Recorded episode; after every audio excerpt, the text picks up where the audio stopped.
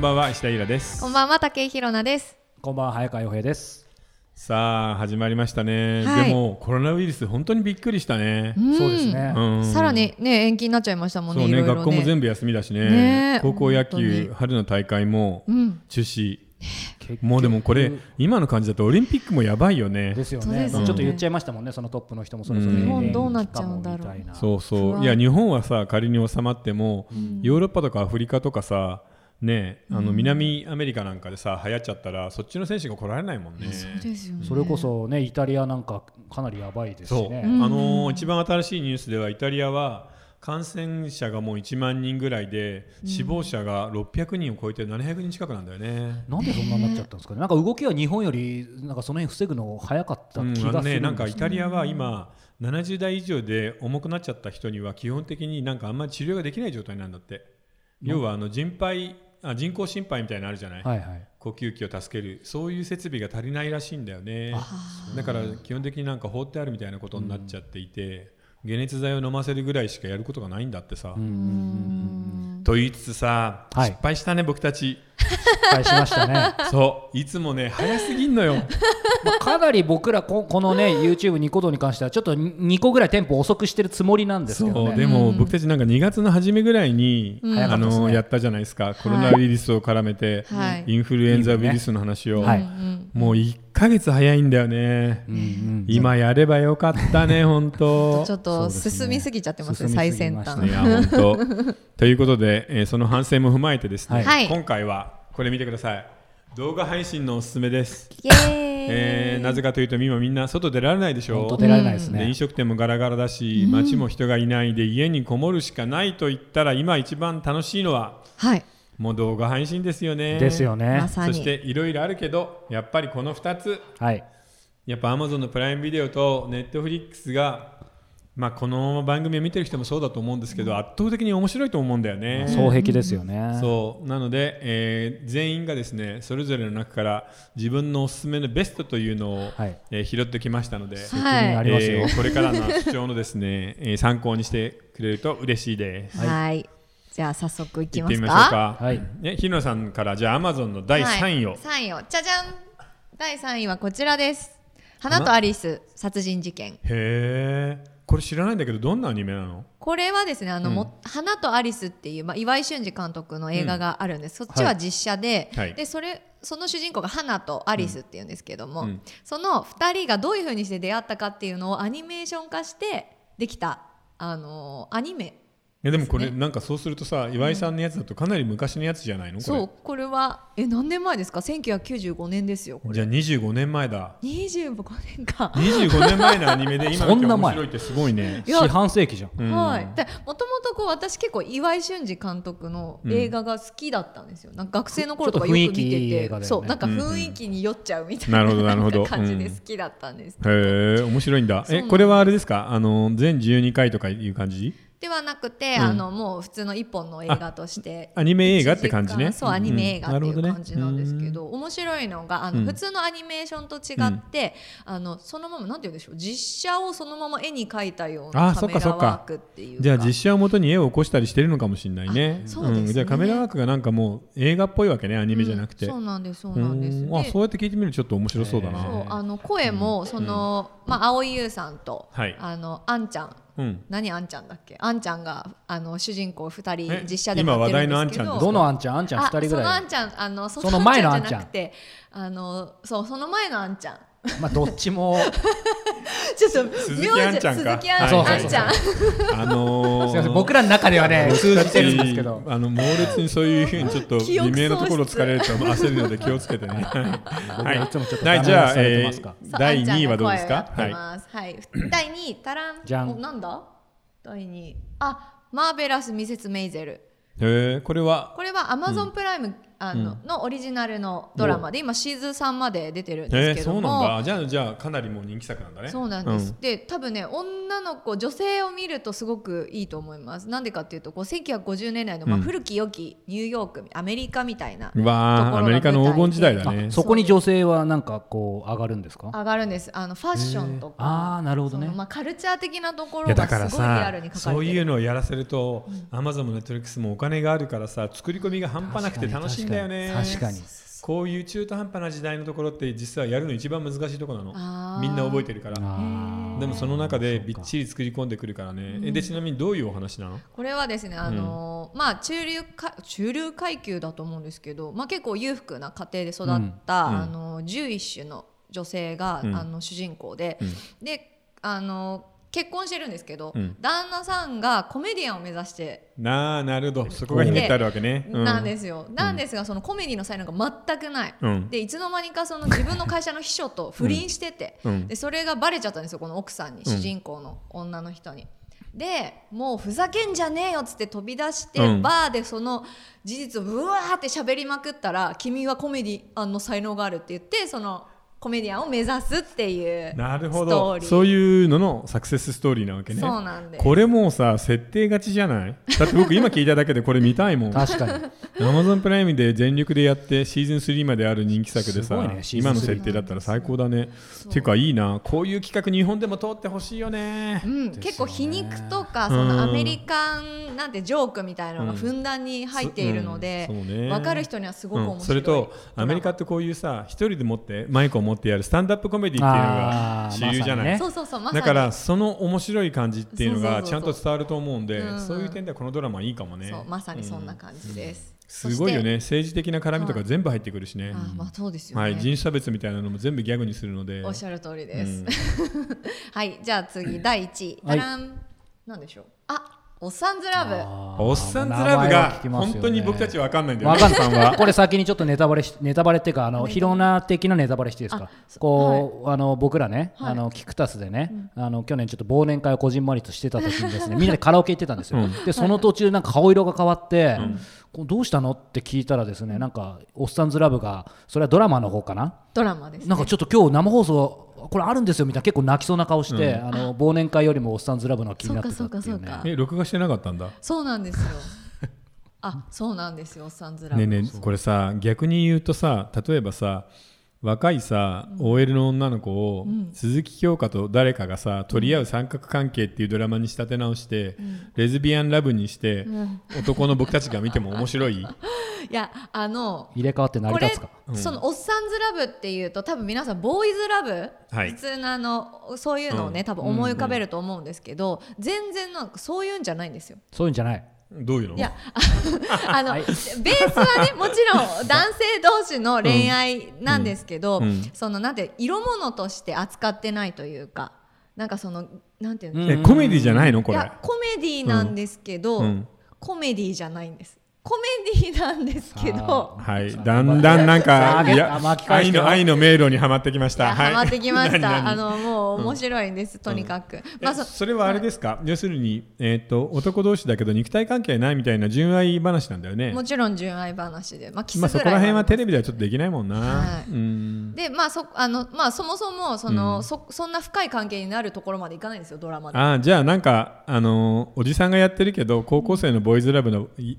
わちゃわちゃした楽しい感 じをやってるってことねそうもうね僕正直言ってね少年の作者としてはそれぐらいじゃ物足りないのだから気持ちはわかるけ そうどかもう23歩踏み込んでほしいんだよねあー全員三角関係でできちゃってるぐらいの話だったらさ面白そうってあ思うそけどこまでドロドロはしてないです。うんもうあの純愛だ王って道ラブストーリもー。う言ってみればあれでしょ会社でチョコレートあげるとかあげないぐらいの話でしょまあもうそれだんなと感じちょっと乗れないなもう一歩行ってほしいなでもこれ周囲のなんか声聞くとやっぱり女性が見てる人多いそう圧よね、いや倒も的ちろんにですよ女性に人気みたいだねなんかでも今の話聞いたとやっぱさ僕見てないんですけど、はいなんかそういうボーイズラブ的なのだから打ってきてるとはちょっと違うんだけどただなんか魅力が正直分かんなかったから、そうなんで見すよねると意外とだからそういうそのテーマ表層的にはそのボーイズラブ的なタイトルなんだけどそそういうものじゃなくてストーリーとして単純にやっぱ面白い部分がなんかあるんですそうなんよですその辺もうちょっと聞きたいな。これもちろん脚本の,、あの良さもあると思うんですけどあの役者さんの良さがすごくあってその特にあの主人公を好きになるそのマキっていう三角関係のうちの一人の男の子がいるんですけど、はいその子を女性はみんな応援したがるんですよ。その子は誰がやってるのそのえっと林遣都さんああはいはいはいがやってるんですけど、その部長はあの吉田鋼太郎さん、うんうんうんこの吉田鋼太郎さん田中圭をめぐって吉田鋼太郎さんと林遣都が取り合うっていう構図なんえでーすけど、なんで吉田鋼太郎に行くはずない じゃん林健人だろあの林あ健人君はあの美代香の時にあのヒーロー役なるほどなるほど吉高由里子ちゃんの恋人役やってくれたんだよね、はいうん、なんかいい子だったけど、そうそうすごくあのそ の関係がまた面白いんですけれど、うんあの牧亮太にみんな感情移入しちゃうんですよ。その牧亮太に幸せになってほしいっていうこの切なさとコメディのバランスがすごく優れてる。なるほどねもうね全然わかんないけどいつか時間があったら見てみまこれすじゃあ女性見てる人はそうだそうだってやっぱ多これ分で今も見こてうるかあらのね本当にいいんですけど私の語彙力じゃこの良さが説明できないのがもうまあ悔でもし本い。当にいいものは言語化できないってあそうそんな逃げちゃダメだねいや、これねそうですねもう私、へね、ー30回ぐらいマジで40 30回とか40回とかもうドラマ見てるんで何がいいのかもはやもうわからないって いうあそうでもさなんか僕たちそんなにレズビアンラブに入れ込めるかなっていう不そう思議さがあるなんんだよねなんかそこに一個もう一個なんか僕らに欲しいないやでも私なんでボーイズラブに女性がハマるのかなって考えたんですよ、うんこれで。はいでそれなんでかなって考えた時に多うん分男女の恋愛って、うんその女性の方ってやっぱり美人なその人だったりと女女優さんがやるじゃないですか、うんうんでそこに完全に自分を重ね合わせることが多分できないんだと思うんですよあね。逆に男だったらいろんな人に感情移入できるんだそう格だとなるほど思いなるほど思ったんです。うんなんかそなるの、ほどねうんまあこれちょっと言ったらあーあの、多いってなると思うんですけど、あのそのなんて言うでしょう。最初から叶わないかもしれない恋にっていうのが大前提にあるじゃないですか、ボーイズラブって。うんうんうんでその、ででもその相手を好きで居続けるっていうこの感情に女性は惹かれていなくるほのどがボ片ーイズ思いラにブ。近い世界があるわけねそうそうそううんなるほど絶対的に叶わない可能性がかなりあるというねそうですそうですそうです。はい、なるほのどなわとかり思いましたじゃあこれは時間があれば見てみましょう、はいじゃあ次は、はいあえりー、がとう洋平君洋平のさんあ僕ですかはい、ははいいでは、えー、と Amazon の第3位からいってみましょう、はい第3位はですね、素敵な選択肢、へあーこあ、竹れでも内豊さ。うんん、ちょっと話題になってたよそうねちょっと古いもう結構6年ぐらいで前そんな前なの出るですんよだそう僕も今回振り返って見たのは結構前なんですけど、うんまあ文字通りですね人生は選択の連続であり一度選んだら普通はまあ後戻りできないじゃないですか、それをこう竹野内豊扮するですね、えー過去に戻れるタクシードライバー彼が。あなるほどで毎回ゲストのいろんな想定の、うんえーゲストキャストが出てきて、んタクシーに乗せていろいろ過去に戻る例えば男と女の選択肢だったり、まあ、今と昔愛と人、えー金と欲、えー嘘と誠とか。なるほど、うんってことはこれ設定勝ちだねこれもそうなんです、うんでこのまさに設定、えーこれ脚本というか、えー考えたのがあのバカリズムそっかいやバカリズムがさなんか脚本すごいらしいよっていうのは聞いてたんだけど、今のこの設定を聞くとそうなんですよるほどと思うねそううんでバカリズム自体が、うんまあ、その本編にもですね、うんいわゆるカフェのマスターみたいな感じで出てうんて、でその竹之内がいつもそこに来て、うんあのその毎回話が始まるんですけど、まあ、すごいのがやっぱりその竹之内豊って。なんだろうまあ、2枚目のやっぱイメージがすんごいこれ3枚目で、へえまあ、3枚目の中の2枚目みたいな感じでまず面白いっていうのが1つ、でもう1個がやっぱりさっきの中でその選択肢でいろんな選択肢ある中で人生の中でまあ愛あり笑いあり涙ありっていう、まあそう言っちゃうと真面目なんですけどこれ結構さあのハッピーエンドなのそれともバッドエンドも結構あるのハッピーの方が多いんじゃないかな、でただまああの1話完結なんで、うんあの結構僕も見るといろいろま真面目なシリアスなことですけど、うんこれはめっちゃライトなんでいわゆる隙間時間とか時間も短いやいしだからさ気軽に見れるそう1話完結のドラマをさもうちょっと見直してほしいよね、やっぱあまりにもさ連続もので引っ張るじゃなもいう体力も時間もないでやっぱり10時間とかかかっちゃうから1話完結でよくできたドラマっていうのはもっと評価されてもいいと思うな、そうなんですよだからあとはやっぱり時代的にその時短とかじゃないけど、なんか、まあ、これはちょっと個人的にはまだまだなと思うんですけどやっぱりほらあの本とかも、うん僕やっぱなかなかこういう仕事でイラさんとのおかげでちょっとずつ読めるんだけど、もう長いもん正直もともとあんま読めなくて、いわゆる好きなのって映画も、うんえー本もショートショートがすごい好きなんで、えっじゃあ映画はもう90分ぐらいがベストなのていうかもうそれも見見れない。へーみたいなあのか今なくなっちゃったんですけどミニシアター的なところで1時間で海外の、うんあえーシショーョトートショートビ10本まとめて見れるみたいな、うんそういうのは結構好きだったんですけへーどでもそういうの潰れちゃって、うんそうそうそうだから今逆にドラマはいいんですけど、ドラマってまたシーズン3とかだから個人的にはもう持たなくていやシーズン3で面白いのめったにないよねそうそうそうそうシーズン2まで、うんですよね、そうなのでまあそういう意味ではこれすごい気軽に見れて、うんあのなんかもうとにかくライトで癒される、へーであとは最終話のオチがすごい良かったな、ネタバレになっちゃうんでまあ言わないですけど、竹之内がなぜこの、えー不思議な過去のに戻れるタクシードライバーになったのかっていうのがオチがちゃんと説明されてんだ。へ今ープライムにある。るかわかんないけどやっぱすごい好評だったみたいで、そのスペシャル版はやっぱ一回別でやってて、うんだから個人的にはこれもう一回やってほしいなみたいな、ーあんまりこういうのハマることないんですけど、うんすごいハマった、はい。ではナンバー2ははいはい、ちょっと意外なところを皆さんご存知でしょうか、はい。これ何、ブルース・ブラザああ、ーズでブすルース・ブラザーズはもちろん。はい、もう僕より先輩方であればよくご存知だと思いますけど、まあ、ミュージカルコメディのなんでしょう、うん金字塔みたいな感じですね、そうだね。ちょうど1980年僕が生まれた年にですね、うんできてるんですけどこれアメリカの番組の「サタデーナイトラブ」の人気コーナーを、えーベースに映画化で実際にいたね、うんその、えー、とコメディアン2人そがうバンドをそやう、ジョるン・ベルーシュと、なんだっけ、エイクロイドか、はいダン・エイクロイドか。うん。でそれを、えーまあ、ちょっと映画ストーリーつけて、えー実際やるっていう話なんですいけどや、でもこの映画は素晴らしかったよ。この監督にとってもこれが最高傑作じゃないかな。あそうなんですね、うんこれイラさんリアルタイムで、うん、見た見た映画館で見たねいやかっこよかったこれは本当に音楽映画の中でももうトップに近いぐらいの名作なのそうなんでですよね特にあのアメリカのポップミュージックが好きな人は絶対見た方がいいと思うな、これそれこそ僕し正直音楽詳しくないし、まあちょっと人から聞いて見てみたんですけど、まあまずシンプルにキャストが半端ないですうんね、うんそうだねうんあの普通にさりげなくジェームス・ブラウンとかアレサ・フランクリンとかレイ・チャールズとか出てきて、でまたちょっとなかなかいいし芝居じゃないけどハマり役の芝居してて、なんか、まあ、彼らがそのただ歌うだけじゃなくて芝居がいいっていう、まあ、そのキャストが単純にすごい、そうそれに歌がまたすごいから、ね、素晴らしいですねやっぱアメリカのあの黒人音楽の分厚い、ね、力とか歴史を見るとうわーこれかなわんなって感じするよ、うんそうなんですよねだからこれ僕バカなんで、その3人しか気づかなかったんですけど、もっとすごいもう他にもいっぱいいっぱいてかほとんど歌ってる人多分そういう有名な人なんですよね、きっと。っていうぐらいまず面白いっていうのと、まあ、あとそのやっぱ80年代って CG ほぼないですよね、うんうんきっとそうだねの時代に街をマジでぶっ壊しまくったりカーチェイスとか爆発したりとかなんで、まあ、そこはまずリアルに面そ白いうと結構豪華版なんだよねそうそうそう音楽映画って普通大体低予算なんだけどこれはもうちゃんとお金をかけてしかもちゃんと大ヒットもしたっていう名作ですねなんか息つくあの島がないっていう、うんまあ、あとはももしもう一個ポイント挙げるとして早くでですね、ラストにスあのスティーブン・スピルバーグ出てるんですこれ、イラさん当時気づいや気づかなかったねなんかちょうど「ジョーズ」とかでまだ気鋭の監督として注目されてたっていう時にちょっと早くで出ててですね、それ後から知って、まあ、だからどこに誰隠れてるか分かんないから面白かったです、まあでも打ち合い受けの見たとこあるよねそうですねこういうのはもうでも余裕があったなアメリカの映画もそうそうそうそんな感じをはいそして第1位が、はいじゃん始まりの歌ということでおおーこれはなんか結構地味だよねそうなんですこれこれまあ今ねあのブルース・ブラザーズがミュージカルコメディの金字塔っていう意味では、あのまあ、別格なんですけど、まあ、ミュージカルコメディというよりもうちょい広げるとその音楽をベースにした映画っていっぱいあるじゃないですか。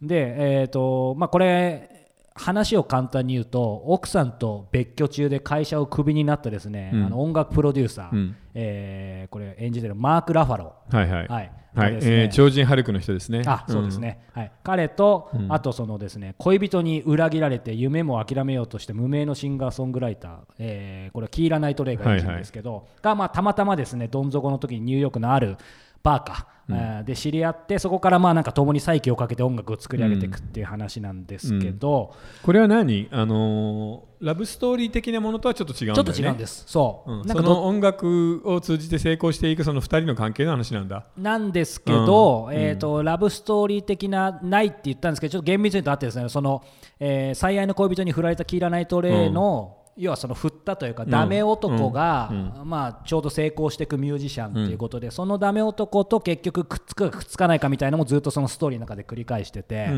で、えー、とそこがですね、えーマルーン5って皆さんご存知ですかねアメリカのバンドですけど、マルーン5の、えーボーカルで僕も知らなかったんですけどなんか昔世界一セクシーな男になんか選ばれたらしいマルーンまあそれも5のボーカルが当てになるよね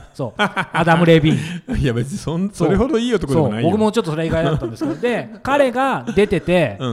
んでもなんか最初全然気づかなくて、僕も見てたらいやなんか歌うまいなと思ってたら、要はその彼が出ててですね、うんなんだろうな音それはなあれなのじゃあプロデューサーと彼女はくっつかないんだあ全然全然恋愛関係にはならないです。ないんだなるほどねそう、うんだけどまあそのなんだそうだから一言で恋愛ドラマっていうわけではない。あくまでやっぱ音楽をベースに進んでいくんですよ。そ人の間のドラマみたいな感じねそうあアダのムいレわゆビるンがあのネットリックスとかアマゾンがよく言うヒューマンドラマってやつね、あでそうですね、ねアダム・レビン歌ったり、あと、まあ、個人的にはそのなんだろうな、キーラ・ナイト・レイがですね、まあ、あの最初の方でも歌歌っててですあねの、さ海外の役者さんってさ男も女も歌を歌うっていうシーンになると意外とちゃんとみんなうまいよいやそれでね。うまいんです確よ。かに、うん、でまあやっぱさ映画のギャラが高いからさ一発仕事が入ると半年間ぎっちりボイトレとかさやった上で出てくるからそなれなりにできるんですね。うん、だからほら「ララランド」って大して好きな映画でもないけどあの二人ダンスうまかったもんはいめちゃくちゃうまね。かった確だかかにらそれなりになるのそうなので、まあ、そこも思いのほかうまかったっていうのもあるんですけど、やっぱり一番はですね、んこう言っちゃうと、まあ、イラさんがさらっとねヒューマンドラマみたいな感じっていう感じで、なんかそれ刺さる人となんかそういうのあんま興味ないやって方もいると思うんですけど、ちょっとそれこそちょっと武井さんの言葉借りて恐縮ですけど言語化できなくてねなかなか申し訳ないですけどなんか最後のえきもエンディングもすごい気持ちよくて、いわゆるあハッピーエンドっていうのと若干違うんだけど、んすごいなんか爽快感あってですねへあーとまあ、その歌も含めてその後もずっと続く要因があるんで僕すぐその後、あのーえっと Spotify じゃないなそれも、えーあれ Apple Music でこのサウンドトラック、うんはいはいうんつまりそのキーラ・ナイトレイとかアダム・レビンが歌ってるのもそのままダウンロードしてなんかもう今1年ぐらい経った時ずっと聴いてる。すごいハマりよねでもね、でもレビュー見るとやっぱりみんな同じことを結構書いてて、なんか不思議と余韻が続く感じじでゃあ映画はいい出来だってことだよそ。う要するなんとにもそう言いえうなんだかんだ言って映画って感情のコントロールがちゃんとできていればいい映画っていうふうに評価されるから、そういうのは少ないのでね。そうだから話すごいシンプルなんですけど、その分なんか音楽が際立ってるみたいな、はい、以上です。うーんなんかでも思わず始まりの歌は熱弁だったね。うん意外とあじゃあ僕の方だよ。はいうんはい、では、えー次は僕のさあイラさんですよ僕は、えー、とベスト5を Amazon の方おうをまず選んでみましただけど本当動画配信っていいよねもう探すの大変ですねっていうよりこれめちゃめちゃ時間取られるはいというわけで Amazon の第5位これはもうファンはみんな知っているドキュメンタルですはいまあこれねもう単純に言えばみんな知ってると思うんですけどあのダウンタウンのもまっちゃんがですね芸人さんを集めてやる笑ってはいけないなんですよでこれ動画配信だからね超あの下ネタが多いのへーみんなすぐパンツ脱ぐ しなんですけどそういうのにちょっとあの体勢がある割と下品なの平気よっていう人はめちゃめちゃ面白いのでもうね大人気で1から7まで作られてるからでもやっぱ最初の34本ぐらいまでが面白いかな。え動画配信の方がってなんかやっぱ緩いんですかもう全然そ緩のい規制がやっぱ実際緩い、うん緩いあじゃだあって本当にさあのおしっことかするからね、うんじゃあモザイクかけてちゃんとおしっこ出てるとこをそのまま映してるんであーじゃあ日本でできる現状のもうギリギリはちゃんとやってるってことですだね、からもうまあコメディ的な世界の極北を行くエクストリームコメディみたいな感じかなあーただこれはやっぱりちょっと世界では日本でしか受けないんじゃないそれもやっぱなるほどね大阪の芸人だねはいはい裸とかお尻とかおならとかおしっこが面白いっていうかそそれれを全部本当にやっちゃうからそれやっぱり女性的にはもうその時点でないとかなのいやどうなんでしょうねもうそう好き好きじゃないですか、うんただ女性芸人も何人か出てくるんだけどみんな辛そうやっぱり辛そうですよね 男芸人のあの体の張り方がやっぱりすごいので。あうーんなるほどというのがまあ第5位ですね、はいでもこれもうみんな見てる人は見てるよね、んはいはいそして四位第4位ああ第4位何はいこれねよかあったですの韓国映画であの韓国映画っていうと、まあ、苦手な人多いと思うんですけどこれはもう本当に言ってみれば韓国の橋田壽賀子なんですよ、泣かせる話なのなるほどでファン・ジョンミンっていう役者さんが演じるその戦後の韓国をなんとか頑張って生き抜いてきはたおじいさんの一代記なんですけど、そのドイツの炭鉱に炭鉱夫として出稼ぎに行って岩盤事故、ね、崩れて行方不明になりそうになったりベトナム戦争にアルバイトで行っちゃうんだよね、仕事で。で足に銃弾を食らったりっていうような命がけの切ない、まあ、悲惨なところをくぐり抜けて、なんとか生き抜いて今プサンにあるこの国際市場でお店をやっているおじいさんの繁盛期なんであのぜひ見てみると盛り上がりますよ本当にいい映画です。なんかプサン行きたくなりますよね、あのエンディングとかね景色見てるそうそうそとう景色なん綺麗なんだよねそ港う町そうのそうそういや韓国映画の実力っていうの分かると思うな度肝抜かれましたねでファン・ジョンミンの映画は他にもいっぱい Amazon に入ってるんでぜひ全部プライムであの無料視聴できるのでいいですよねおすすめです、えー新しき世界とか、えーファンジョンミアともう一個なんだベテランとかね面白いですよすごい、うん新しき世界もエンディングとか良かったですかねっこいいよねあとエレベーターの血だらけのところねうんあんま言っちゃうとあれですけど ねいやもう正直 ね韓国映画の今のレベルの高さはね日本がもうパクらなきゃダメうんうんはい、はい第位3位がえ何アメリカンディティクティブアメリカンディテクティブはもうあれです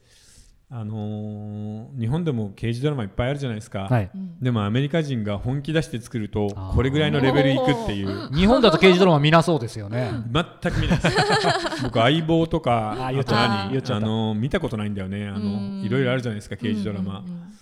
もうねどれも正直言ってね見てられないの何が違うんですかねいやーやっぱりねこれはもう映画ライクで17年分分を描くのね2人の刑事のへーその刑事っていうのがさウディ・ハレルソンとあのマイク・マコノヒーなわけよ、うんこの2人はもうめちゃめちゃ演技派でめちゃくちゃうまいから、うんでその17年の間で2人とも壊れていくしさ壊れた上でさらに友情も続くっていうあの連続殺人子供の連続殺人事件があるんだけどそれの犯人を17年かけて追っていくっていう話なんだよね。ゾッとしたえこれはドラマです かはい何話もあるんドでラすマドラマかで実はあのもうシリーズン5ぐらいまであるんだけどあーともかくこの1だけ見ればいいです1が素晴らしい傑作で2位以降はどんどん下がっていくので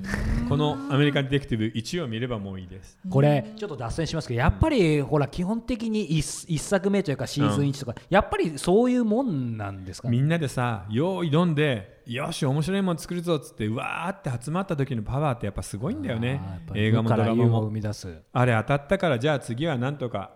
もう同じ感じでいいじゃんっていう時はみんな力入んないじゃん、まあ1の勢いでまだ少し面白いけど、もうそれが3になったらビジネスですよ下手に金もあってねいろいろ潤ってるけどやっぱり無から有を生み出す強さはないんでうすそうね何もないとこから行くやっぱり時1尾が一番面白いんだよね、でもこれ本当おすすめですよ、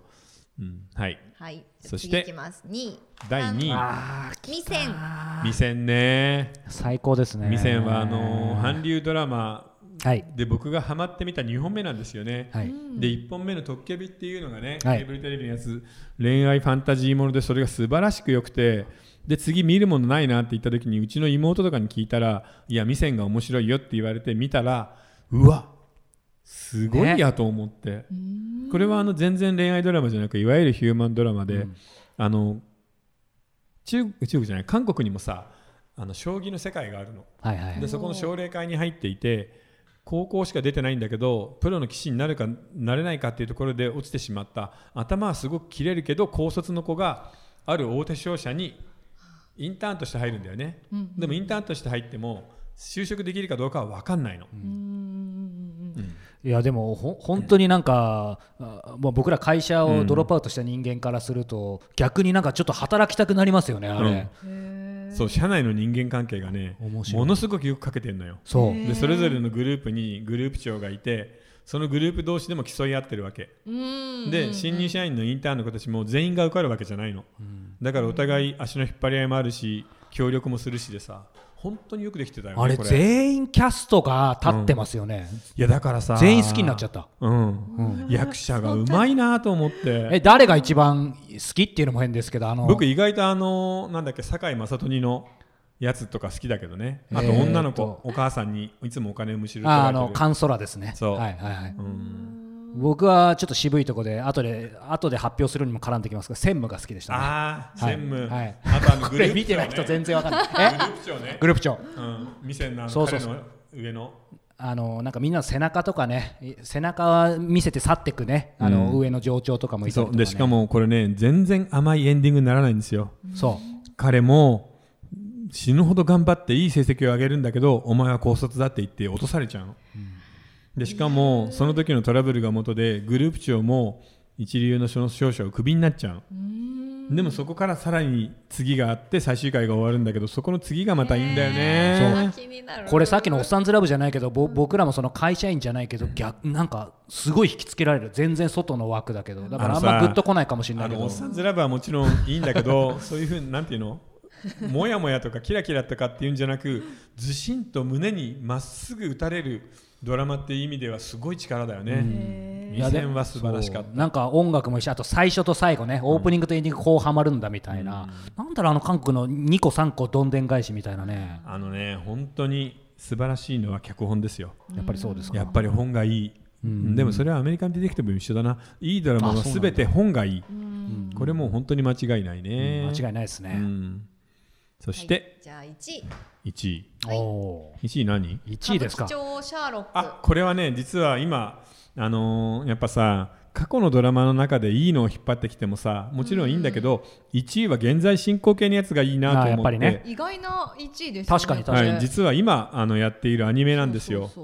で歌舞伎町シャーロックって歌舞伎町に連続殺人鬼が現れて、はい、それをシャーロック・ホームズあそのシャーロックなんそう要は、うん、あのー、なんていうのかな量子論の世界と一緒で多世界展開なわけだから歌舞伎町にそのイギリスのいろんなものが混ざり込んでいてあのコナン・ドイルの世界の人物が全部歌舞伎町にい るのあそのそれだけで面白そう だそこに日本人も当然いて、はい、でしかもちゃんと、えー、原作に忠実なんだよね結構、うん、悪役もだからあのあモリアティとか出てくるし、はいはいはい、アイリーン・アドラーとかも出てくるし、うん、でワトソンも出てくる、うん、うん、なのでそういう展開の中でなんていうのかなポップでキッチュなんですよね、うん、探偵が集まるバーのマダムはもうバリバリの LGBT のおっさんだし、えー、面白いな,、なんかポップでセンスが良くてうわ意外とでも展開が面白い、なのでここもねやっぱ脚本家と演出家がいいなと思ったね。まあでもそれこそやっぱり街で切るといえばね、イラさんのね、うん、そうだね、池袋ね、なんかやっぱその影響を受けてこれは池袋はちゃんと読み込んでると思います、やっぱりそうですか。うん、池袋が西口なんですけど、これはあの歌舞伎町の新宿の東の物語なんだよね。ずらしてる。うん、いやでも面白かった。だからこの岸本さんっていう脚本家と吉本さんっていう演出家、この二人のコンビはいいんじゃないかな。ちなみに絵が素晴らしいなと思ったらあそこでした。あのゴースト・イン・ザ・マシーンといえば、あゴースト・イン・ザ・シェルかといえば何でしたっけ わ、えー、かるよね。はい、わかります。広角機動隊の作っているあのプロダクション IG だった。うん、やっぱちょっと、ね、もうやっぱうまい。うん、もう手抜きの絵が全然ないよ、うん。だからなんかこうして見てみるとさ、やっぱ日本は韓国勢とかアメリカ勢とまともに勝負するのは今のところアニメしかないなっていうのは分かるねあそかそかこれだったらでも勝負できるよ、うんうん、あのトゥルーアメリカンディテクティブとか、はい、ミセントへえ、うん、いやでもこれ今のねその、うん、まあちょっとアニメって意味で若干ずれますけどこの街で切るというか、池袋もそうですけど、そういうものっていうのはもう昔から世界中であるんですか、もちろんあるだからマンハッタンを舞台にした探偵ものとかいっぱいあるしあそうか87文書シリーズとかあでも日本でもそれこそ木更津キャッツアイとかなんかその絞り込んだら絞り込んだほど面白そうだよね、確かに、うんやっぱさ登場人物が安定するのがいいんだよね、流れ物だと毎回さ別な街に行って全部人間関係を紹介し直さないといけないじゃないそうかでもある場所を決めてしまえばそこの中だけの話になるんで、それは作る方からしても読む方からしてもやっぱりなんかそれなりに慣れがあるとやっぱ楽じゃないしかも、なるほどねそう見てみると、まあ、アマゾンもやっぱ面白いよね。面白いですね。うん、では上げてないけど、山のようにあるじゃない。さっきも話に出た、特権美も素晴らしい出来だったし。え、あの、今3つずつ上げたけど、これ1000に漏れたけど、ぜひっていうのあるアマゾンプライム、ありますよ。いっぱいあるよね。あるね。僕もトッケビは本当入れようと思ってトッケビね。トッケビは間違いないですよね。あと、あの、新幹線とかね、あの、韓国のゾンビ映画ねあれも素晴らしい出来だったし、あとちょっとあの子供のアニメアニメというかドラマなんですけど、うん、魔法のレシピっていうのがあって、えー、アマゾンプライムのオリジナルなんですけど、うん、まあ、子供さんに小学生が、その、うん、なんでしょう魔法のハーブとレシピを使って。その問題を事件を解決していくっていうただ単純なそれだけのあのドラマなんですけどそれが結構面白かったです、ね、だからさそういうさこれ決まりだよなみたいなさパターンのやつをちゃんとうまく面白く作るっていう力では本当レベル高いよね、アメリカはそうですよねもうそれ普通じゃんみたいなやつがさレベルみんな高いんだよね確かに言われてみると、本当そうですよねもうでも見切れないね本当にね、見切れないもうすごい知らない間に増えてるししかも検索性悪いしな、えそんなことないよもう探しまくれば 山のように面白いなるじゃんでだからさあれだよねあのーいかに時間を取られるかっていうのはあるね。見るのも時間があるけど、探すのも時間があるだってさ僕さこれ Amazon プライムと Netflix に入ってから、まあ、Hulu も入ってるんだけ どもう地上波より地上波は2でこっち5ぐらいだからねあーですよねもう全然見なくなっちゃった地上波本当面白いな、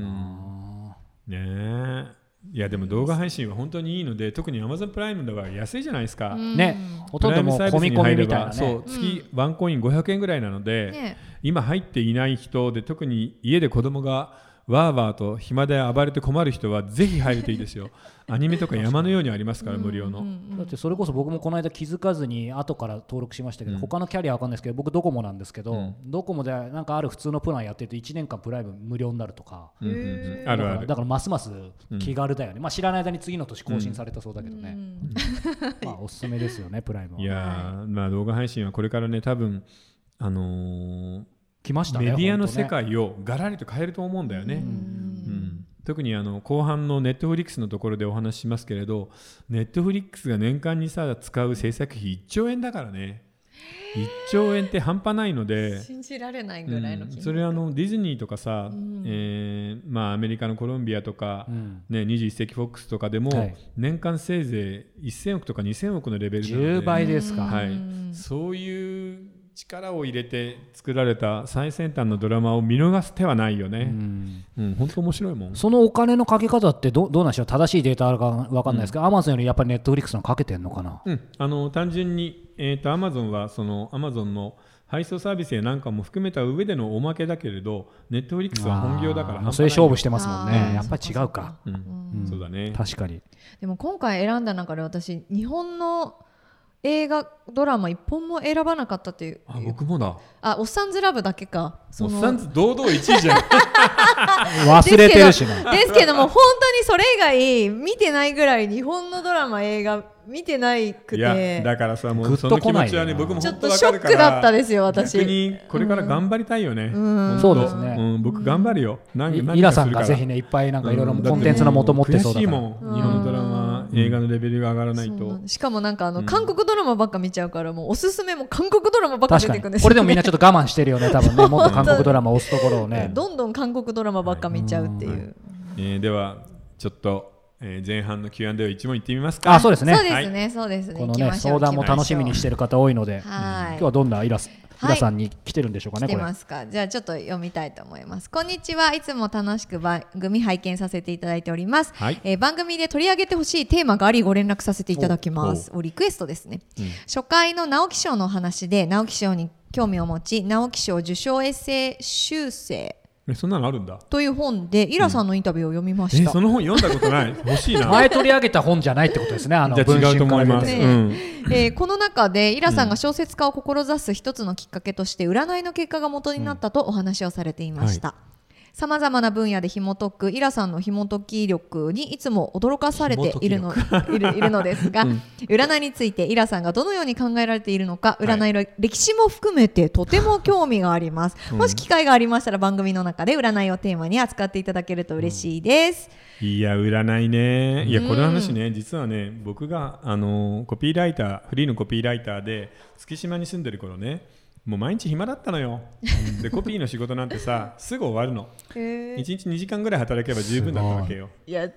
かすっごこいくいねないで言すってみかたいそねれでも毎日毎日暇だなって言ってある日その月島の、えーあれはローソンかなに行って、なんか牛乳かなんか買ったんだろうねそ月島の帰りになんだ立ち読みしたんですよへえそれが「文春」のクレアの96年の4月号で、うんうんそこの星占いにこう書いてあったの「えーお羊座のえー運勢は、えーこれから10月の星土星が入ってくると」そのこれから2年間暑苦しい日々が続くんだけどその間自分の中にあるものを、えークリスタライズさせる結晶化させるような仕事をすると、その2年後からいいと。でそれを読んであクリスタライズさせるって言ったらずっとちゃんと書きたかった小説だなと思って小説を書き始めたんだよね。で2年後に、えーとね、池袋の本が出てドラマ化が決まってたすのごいいや漫画みたいだよ本当。す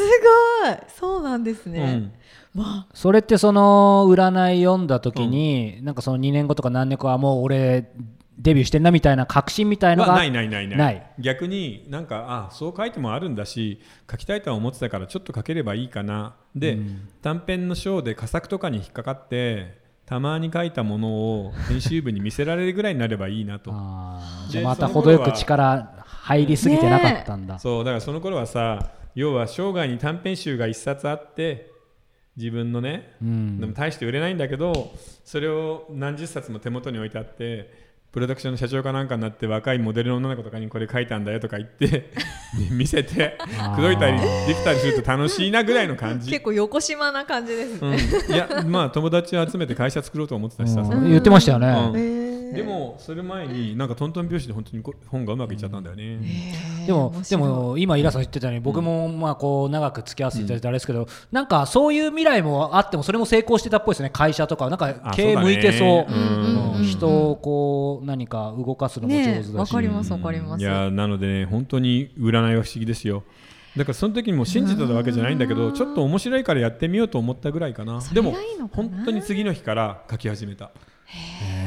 で直近の新人賞にどんどん応募して気がついたら毎回最終選考に残ってるからあれデビューできるなこれはっていう感じになっちゃったんだよねでもそのほらそれそれこそずっと小さい時から本読んでて、その時とかも小説家って確か意識された時とかあったはずじゃないですうんか。だから30年かかっちゃったんだよね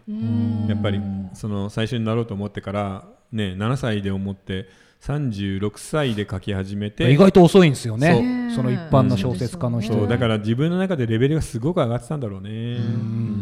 でも占いって面白いよね面白いですよ面白ねいえ結構好きですか占いとか僕はあのまあ日野さんの影響もあってじゃないけどね、うんはいあの前も別の番組で取り上げたのちょっとしいたけ占いとかあ椎茸占い面白いよ椎ね 茸毎占いい毎いですよ週あのアクセスするのもこれあれ防具だっけ防具かなんか、はい具防うん男の俺だけどちょっと11時か12時に更新されるの楽しみあにボーグジャパンのなはいでも椎茸占いさ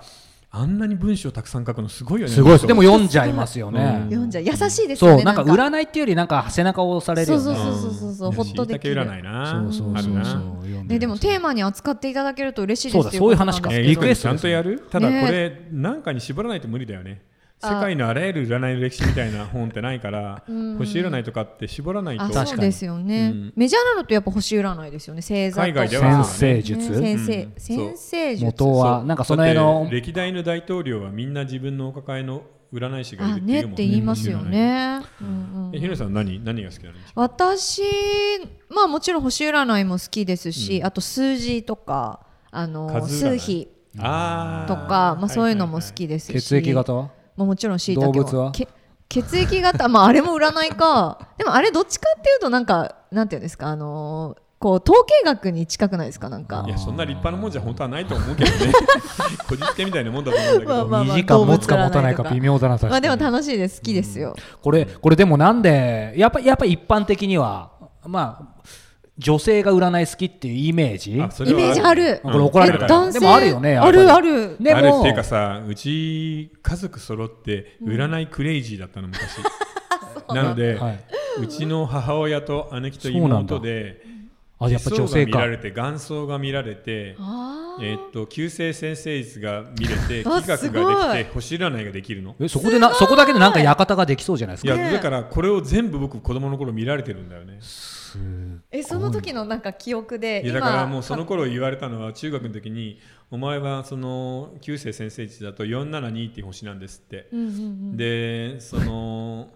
472で史跡のところ史跡っていうのはその果実とか収穫っていう星なんだけうんど、はいはいそのところに傷がついてるから一生女性問題で苦労するって言われたんだよ中学2年の時に 何言ってんのとか思ったけど今思えば、あ結構当たってるちょっと多くは突っ込まないですけど ねそうなんだはいへーちょっとしておきましょ。そうで星占いとかも部。全部見られて一通りのことはだからどこに行っても大体その時のことを言われるぐらいだね、だからかやっぱそういう環境ってあるんですねあるねえなんか守護守護霊とか見てもらったことあります？あるんだよ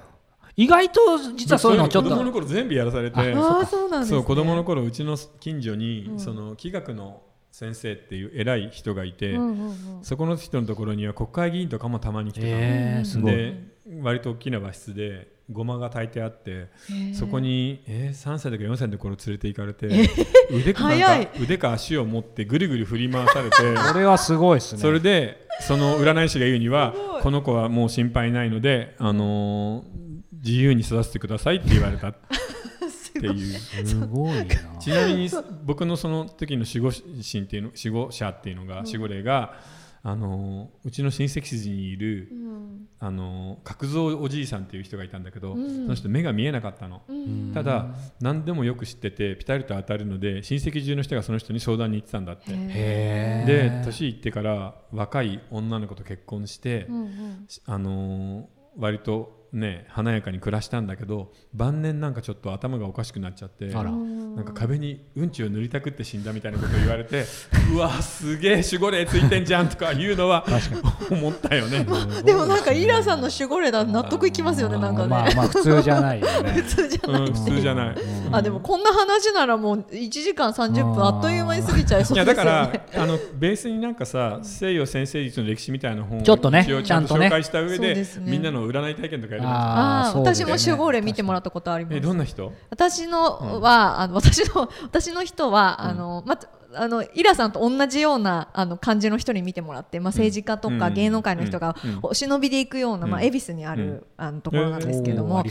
まあ、あの知り合いの人に紹介してもらって行ったんですけど、あのその人に言われたのが、母方の、まあ、江戸時代ぐらいの絵師、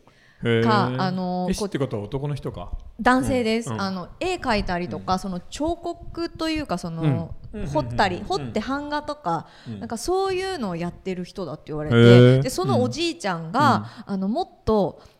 絵と絵をやってほしいって言ってるからそれを伝 えてほしいって言ってるね、絵の才能あるのもともと私絵ずっとやってたんですよ。だってファ,、ね、ファッション系の学校も行ってるし。いや漫画じ